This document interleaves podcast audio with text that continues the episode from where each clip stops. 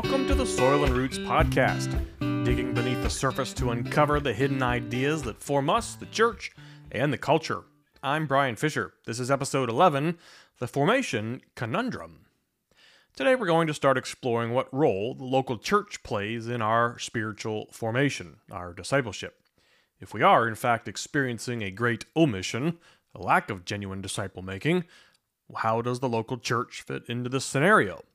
If the purpose of discipleship is character formation, that our hearts take on more and more of Jesus' characteristics, is this the role of the current modern church? Is this how the church perceives its role? Does this institution of the church view itself as a character forming institution? Or does it view itself as something primarily instructional, or maybe something else? We've noted that the church is often adept at guiding us into the first three stages of discipleship being introduced to God and learning about Him and moving into a life of productive service. But the modern church isn't normally equipped or ready to guide us into the later stages of our formation the journey inward, the journey outward, and the life of love. If we're going to journey together into deep discipleship, we need to perform a fair assessment of the state of the modern local church. And we have a new resource for you today. It's called the Formation Evaluation Worksheet, and you can find it on the Resources tab at soilandroots.org. Yes, I know if we turn the phrase Formation Evaluation Worksheet into an acronym, it spells few. As I've already mentioned, I'm not much of a marketing person. Today's episode is a little bit different in that we're going to move through the worksheet together. So if you're in a car or unable to print it off, you may want to come back and listen to this when you're able to sit down with pen and paper. It isn't essential, but the episode will make more sense if you can interact with the handout. Okay, so let's dig in. Back in episode 7, we introduced the five key elements of spiritual formation time, habit, community, intimacy, and instruction. These are necessary components for any formative process, whether we're talking about educational formation or character formation or skill formation and so on. The most formative time in our lives is our early childhood let's say birth through eight years old. Many of the ideas in our hearts, especially our core ideas, are formed in our families of origin and through our early life experiences. It's a critical period with a small group of people, and our hearts are obviously brand new at that age, so the formation is rapid and intense. So, what other periods of life are highly formative? Most people would say that a college or university experience is highly formative. Sometimes that's good and sometimes it's not. Maybe you were in the military. That's a highly formative environment. Veterans often share how they went into the military as one person and came out another. That's a great way to describe intentional formation. The experience of falling in love and becoming married is highly formative, hopefully for the better. You've probably heard these wonderful stories of older couples who grow to act and even look like each other. It's a great picture of how our hearts grow to look like the heart of Jesus over time. Lots of experiences are formative, in fact, we're always in a state of being formed, all day, every day. And our formation will either bend us towards the light or towards the darkness. A colony of cultists is a formative experience. It embodies all five elements, but obviously bends us towards darkness. If you grew up in a difficult home, say with alcoholic parents, your formation may well have been comprehensive but damaging, even though it involved all five elements. The key point is that positive spiritual formation must include all five elements time, habit, community, intimacy, and instruction. If we miss one or more of these elements, our formation will be stunted or incomplete. We might become malformed. Let's compare these common formative environments early childhood, college, the military, and marriage. What are some common characteristics of these formative experiences? Well, no surprises here, and the answers are some of the column headings on your worksheet intensive time, engaged in specifically designed habits, in intentionally vulnerable relationships, immersed in a community focused on a specific purpose with repetitious and increasingly complex instruction. So let's just look at college. Does college require a lot of time? Well, sure. If we live on campus, we give it all of our time. Even if we commute, our classes and study groups and activities still take up substantial time. Colleges and universities intuitively know that time is a crucial requirement in molding a high school senior into a college graduate. Well, how about specifically designed habits? To be successful in college, a person needs to develop good habits. Not only academic habits like studying and reading and writing and discussing material with other students, but also self managing habits like sleeping and eating and doing the laundry. Many students develop more mature habits around relationships, including friends and mentors or professionals and internships or even part time jobs. Intentionally vulnerable relationships. Well, it's hard to go through college as a robot. Most of us develop great friendships, perhaps a romantic relationship or two. And if we go to a smaller university, we may form wonderful relationships with professors or teaching assistants. And to build these relationships, we need to be appropriately vulnerable and transparent with others because those are key components of building trust. Immersed with a community gathered around a specific purpose. Obviously, this is a foundational bedrock of any college or university. The physical environment itself encourages a community that fosters personal and educational development. We live together in dorms or apartments. There are lots of communal study spaces and gathering spots. We are embedded and immersed in the sense that we typically live with the community to enhance our formation and repetitious and increasingly complex instruction. In a proper formative environment, we hear foundational principles repeatedly, though the educational environment must also move us forward. We press on the more complex, more difficult topics, ideas, so that we grow intellectually and spiritually. This progression is built in to the college experience. Junior and senior year courses typically build on the more foundational underclassmen classes. Graduate work expands on undergraduate work.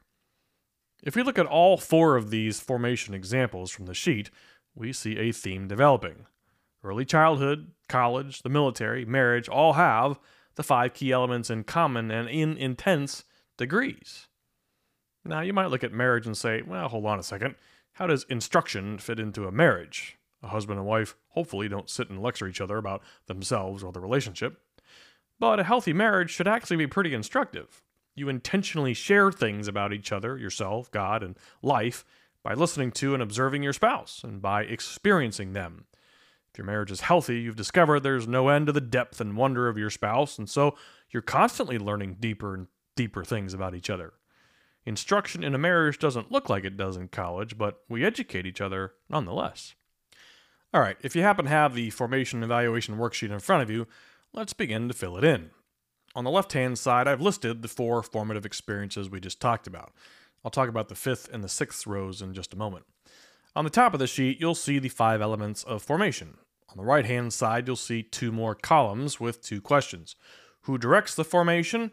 And is there a clear vision, path, and context? We'll come back to those right hand columns in a minute. Let's use a scale of 1 to 10 to fill in each block on the top 5 rows over to the break. There are 25 total blocks to fill in. A 1 means that the key element isn't necessary for positive formation. A 10 means the element is very necessary for formation. So, for example, if you think time is moderately necessary in a marriage for the heart, so the husband and wife to be formed in a positive direction, you'll write maybe a 4 or a 5 in that blank.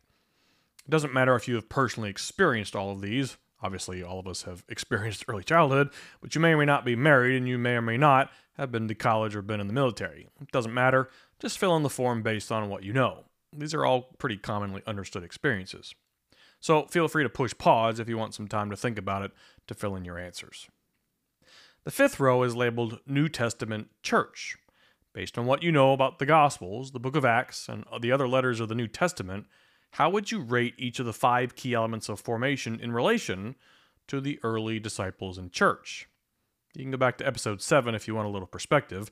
We talked about how Jesus modeled each of the elements of formation for his disciples. So, based on what you know about the culture of the time of Christ and based on what we can glean from the New Testament, how essential were time, habits, transparent relationships, community, and instruction to the formation of the early church? How much time did early disciples spend with Jesus, or in the book of Acts, with an apostle or members of their communities? How important were habits to the early church? Acts 2 talks about teaching, fellowship, eating, prayer, giving, sharing, and so forth. Was transparency important to Jesus and the early church builders? Did they model intimate relationships? Did they work to cultivate them among their followers? How important was it to build trust? How essential was community to the early church? Did they purposely work to strengthen the Christian community in their areas? And instruction. How vital was instruction to the early church? How important was it for followers of Jesus to graduate from fundamentals to the deeper things of the faith? So take a moment to write in a number from 1 to 10 in these boxes. Feel free to pause me while you fill them in. The columns on the right are pretty straightforward. Who is primarily responsible for directing and guiding the various formative experiences? So I'll just give you the answer to the first row. The person or institution primarily responsible for directing early childhood formation is the parents or the guardians of the child. So you can just write parents in that box. So take a moment to fill in your answer for the other four rows. We'll tackle the sixth row in a moment. The last column is a yes or no answer. In each of these formative experiences, how clear is the vision, path, and context for their formation? Does the person being formed have a clear vision of where they're heading, a clear path to follow, and a sense of where they are on their journey right now? So, using the military as an example, how clear is the military on what a fully formed soldier should look like? Do they set clear expectations for recruits about who they'll be after they have been through boot camp and a few years of military formation? Is there a clear path to get from point A to point B? Does the military know what steps need to happen for a civilian to be formed into an effective soldier? And can a member of the military determine where they are in their formation process? Can they easily tell what they've accomplished and what steps still lie ahead? So take a moment and put a yes or no in that column for the first five rows. Again, just pause me if you need some time. The last row is labeled My Local Church Experience. Now, this row works differently because it's based on your personal relationship with your local church. Feel free to think about this considering your church experiences over time or just your current congregation if you're part of one right now. If you aren't currently part of a local church, just fill in your answers based on your general knowledge. Your church experience includes things like weekend worship services, small group, church led prayer events, Sunday school, volunteer opportunities, things like that. So, on a scale of 1 to 10, how much time does your church offer to you or require of you? If you're involved with your church every day in some way, not as an employee, you would probably put an 8 or 9 in that box. If you go to church once a week and aren't engaged in any other church activities, you might put a 1 or 2. How influential is your church on your habits? This includes your typical Christian habits such as corporate worship, Bible reading, study, and prayer, but it also means life giving habits that positively impact your relationship with God and your family and friends and yourself and your role in the culture. Has your church experience resulted in changes to your habits related to your spouse or your kids, or how you spend your time or your money? Has your church helped you develop habits to explore your own story or your hidden ideas, or how your story impacts those around you? Do you have appropriately intimate, vulnerable, trusted relationships at your church? Do you have a close relationship with your pastor or with a mature Christian who's actively mentoring you? Do you do life with people from your church? Or do you see folks mostly at Sunday service or at a small group once a week or so? Are you building trust with people at church? Immersive community. Compared to your work community, your family, or communities formed around your hobbies or your interests, how would you rank your church community as it relates to your heart formation? Does your church community remind you of other formative communities like a college setting or the military experience? And lastly, instruction. Does your church provide you with regular instruction that is intentionally going deeper and more complex over time? Can you look back at your church experience and see how you're growing in your formation because your church is continually pushing you forward into new areas while reinforcing fundamentals in some sort of methodical, intentional manner. Okay, so take a moment and fill in your rankings from 1 to 10 in each of these boxes in this last row, and push pause if you need some more time. Lastly, let's look at the last two questions related to who personally guides your spiritual formation and whether you have a clear picture of your journey. Who directs your discipleship? What person or institution is deeply engaged with you and your life, your story, your spiritual journey, to help guide you to become more like Jesus. Your answer may not be directly related to somebody at your church. That's great. Maybe it's a mentor or a mature friend who just goes to another church. Your answer may be myself. Our discipleship tends to be self directed. But perhaps you've never really thought about it. There isn't a person or a group in your life who is intentionally walking with you to help you form into the image of Jesus, and you can honestly say that you aren't directing yourself, so your answer will be no one, and that's okay. Lastly, has whoever directs your spiritual formation provided you with a clear vision and a path and some sort of context for your spiritual journey? Can you tell whether you're more like Jesus now than a few years ago? And do you know where you're headed in the future? If you have a clear understanding of your spiritual formation journey, then answer yes. If not, then just answer no. Last time, push pause if you want some time to think about it. Okay, great job. All the spaces should now be filled in, and you have completed your formation evaluation worksheet, or your FEW. I've worked through this handout in various small groups and classes, so I'm just going to share what I normally see. In general, the numbers in the first five rows end up being higher than the numbers in the last row. In many cases, the answers up top are you know, like 8 or higher. Many of the rankings related to our modern church experience are typically 4 or lower. Generally speaking, there's a pretty big discrepancy between the top 5 rows and our bottom row, meaning most people recognize the five key elements of formation are very present in early childhood and college, the military and marriage, and even the early church, compared to what most of us experience in a church setting today. In terms of who directs or guides our formation, the answers are pretty straightforward.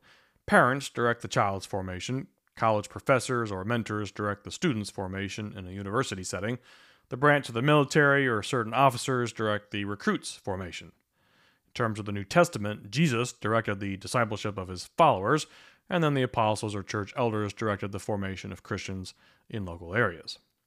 In terms of who guides or directs our spiritual formation today, most adults answer me or no one. A few people have a mentor or an older, more mature Christian they do life with, and that's awesome. Most people answer no to the question about clarity, saying they don't have a clear vision or path or context for their discipleship. They really don't know if they're being formed more into the image of Jesus or not. So we now need to dig into this type of disconnection. Let's talk about row 6 and why most of us fill out the worksheet the way that we do. Let's talk about intensive time. Compared to early childhood, college, the military, and the New Testament church, we typically spend a fraction of the time with our church community compared to other groups. There are lots of reasons why, but here are two big ones. Many churches are event centered, not relationship centered. All the other communities on our worksheets are designed to comprehensively form a person around a purpose, including very intentional relationships. But the modern church isn't typically designed to do that. Many churches are structured around weekly services, retreats, classes, not necessarily doing life together for the purpose of forming a person. We've talked about this before. There's a big difference between sharing information and spiritual formation. And two, the typical American doesn't have the bandwidth to engage our church communities for large amounts of time. The last 150 years or so have brought massive shifts to where and how we live. We aren't farmers or factory workers who spend our entire lives with our families in small communities. We're a transient society that is constantly shifting locations and jobs and priorities. The idea of doing life with our church community is a foreign concept for many of us. We just don't have the time. Okay, specifically designed habits. Modern American church life promotes certain spiritual formation habits really well. This is a strength of the local church corporate worship, devotions, prayer, tithing, the sacraments, baptism and communion, volunteering, maybe fasting. A good church naturally cultivates habits that train our hearts towards certain good ideas. But the church struggles to educate and successfully instill habits comprehensively across all four relationships including the challenges we talked about last episode healthy habits for marriage, healthy habits related to identity, sexuality, value, purpose. Many churches don't see this as their role. Most of our church habits focus on our relationship with God, but not nearly as many focus on our relationship with others, or ourselves, or our role as rulers of creation. Intentionally vulnerable relationships. Unfortunately, being transparent and vulnerable is not generally a hallmark of the Western Church. This is true at the institutional level and at the individual level. In many churches, there is a whole lot of theater going on, and it isn't coming from the stage. We've been trained to dress a certain way and act a certain way and present an image of ourselves that conform to what we think church life expects. If we were to come as we really are, broken, wounded people with internal struggles and anxieties, we fear we would be judged and kicked out. And in some cases, that's exactly what would happen. Hopefully, we have developed some wonderful long term friendships at church, and there is a lot of value and spiritual formation that occurs as a result. But we are an image driven, celebrity loving culture, and that culture has certainly seeped into the church. Also, you've probably discovered that these five key elements of spiritual formation are intertwined. Transparent, intimate relationships require time, habit, and instruction, hopefully in a healthy community. It's hard to develop intentional relationships designed to spiritually form us with people we see maybe once a week for an hour or two. Okay, immersed in a community. Most of us of working age spend far more time with our work relationships than we do with our church relationships. Our church community may be very important to us, and it should be. However, there is a critical difference between the modern church and other communities listed on our worksheet. In the top five rows, those communities are either living together or are geographically very near one another and doing life together. We're not typically embedded or immersed in our church community. We're more embedded with our families and our work relationships. New Testament churches weren't institutions per se, and they didn't meet in buildings. They were groups of families and friends who, in many cases, lived together or were physically close to one another. They met in their homes. People didn't travel all that far from their homes, and a close community was basically an unconscious fact of life. Robert Coleman is the author of a famous book called The Master Plan of Evangelism. He wrote a companion book called The Master Plan of Discipleship, which is an exposition of the book of Acts. Here's what he wrote Quote, the Apostolic Church did not erect colleges or theological seminaries or even set up educational seminars. They had instruction in the tenets of the Christian faith and life, but not informal classes or institutional programs. To mold the life of their members, they simply got learners and teachers together in natural settings where they lived and worked every day. In addition to that, the concept of a city square or a place where people intentionally gathered to discuss and debate ideas was actually pretty common in the New Testament. If someone was Jewish, it was probably a synagogue. If someone was a Gentile, it may have been a city square or some other location designed for discourse and debate. The book of Acts relates how often Paul went to these types of places to present his case, to reason with people, to debate.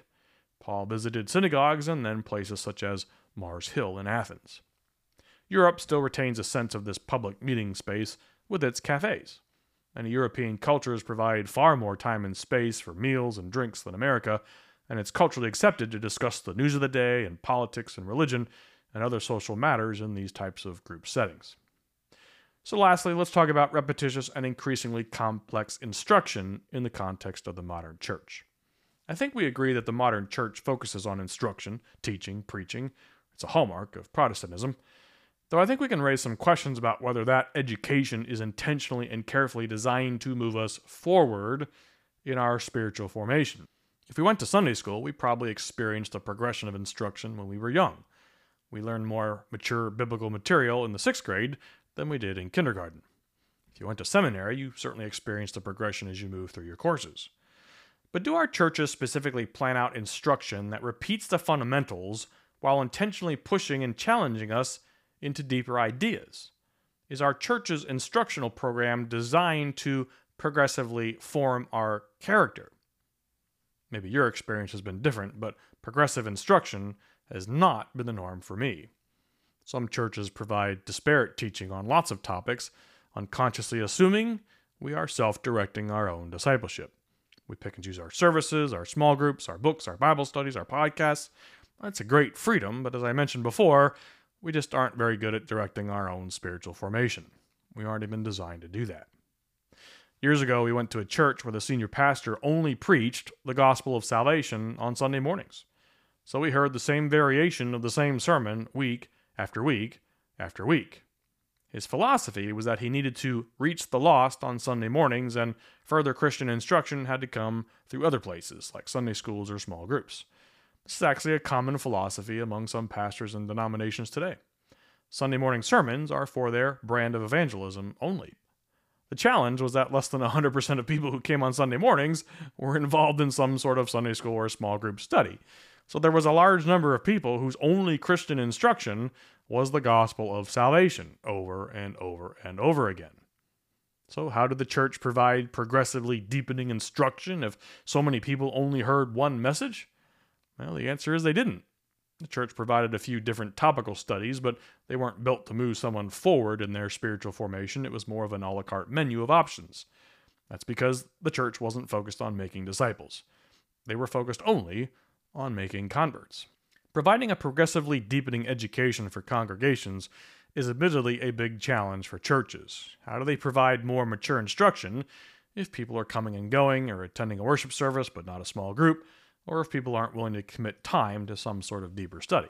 Well, the answer is they generally can't. So they provide options in the hopes that people want to and are capable of directing their own discipleship. So, what can we conclude by reviewing our formation evaluation worksheet? Can the modern local church play the role of the primary disciple maker? Is the local church directing and guiding the spiritual formation of each individual member? Is it the center of our spiritual formation, of our character formation? Are our churches set up to guide us into deep discipleship? Well, in most cases, the honest answer is no. There are just too many gaps between the modern church and the other five formative experiences that we've explored. Local churches can create character forming cultures if they wish, but this just isn't the norm today. The formative experiences on the top of your worksheet are highly intentional and highly immersive. Our formation in all these types of examples happens because we live a life of formation. Our time, habits, relationship, community, and instruction are organized around the specific goal of the formation. A baby's life is organized around the purpose of growing into a mature person. A college student's life is organized around becoming a successful graduate. Not that all of us view marriage this way, but a Christian marriage should be organized around the goal of becoming one. And the early Christian's life was organized around becoming like Jesus. These are all immersive, integrated, comprehensive approaches to formation. Some of you may be thinking, well, hold on, Fish. These are not all fair comparisons. Early childhood, college, the military are special experiences designed to produce a particular type of formation in a certain amount of time. That's a fair point.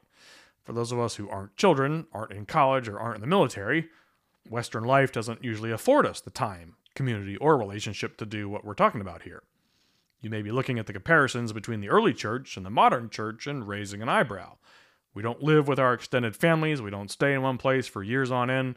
Most of us don't work in family or community businesses, and the people we go to church with live and work in entirely different places. Heck, the average lifespan in the time of the early church was something like 30 years. We're living two to three times longer. That's great, but it also brings a host of realities the early church couldn't even contemplate. You may be thinking that comparing New Testament life with Western modern life is an apples to oranges comparison. The societies are very, very different. You look at the five key elements and wonder if they can even fit into the current pace and goals and activity of American life. Well, they don't fit into the current American lifestyle, that's the point I'm making. Though New Testament society is certainly different from modern day society, the key elements of formation are not different. Spiritual formation is spiritual formation regardless of the time and place in history. So, for the past 150 years or so, the typical Western lifestyle has steadily moved in a direction that is at odds with the comprehensive, immersive nature of any intentional formation, and certainly of biblical discipleship. Thus, we have a formation conundrum. If we agree that these five elements are vital to our heart formation, but we also agree that the average Western lifestyle conflicts with them, one of them has to give. And many Christians and many churches aren't even conscious of this conflict. And if the local church, as it currently functions, is unable to direct our formation, and we aren't directing our own formation, and we aren't any good at it, who is guiding us to become more like Jesus in the way in which our hearts need to be guided? We're going to take another look at the modern church in the next episode as we continue to explore our spiritual formation, our journey into deep discipleship, as we explore these hidden ideas in our hearts. There is no shortage of Christian institutions in the culture. And as you might have guessed, you and I have lots of unconscious, hidden assumptions in our hearts about the institutions and how they impact us and how we live and operate in the world. So, next episode, we'll continue to go exploring. Hey, thanks for listening. If you like the podcast, share the podcast. For more information, check out soilandroots.org. And as always, you may email us at fish at soilandroots.org. And we'll see you next time.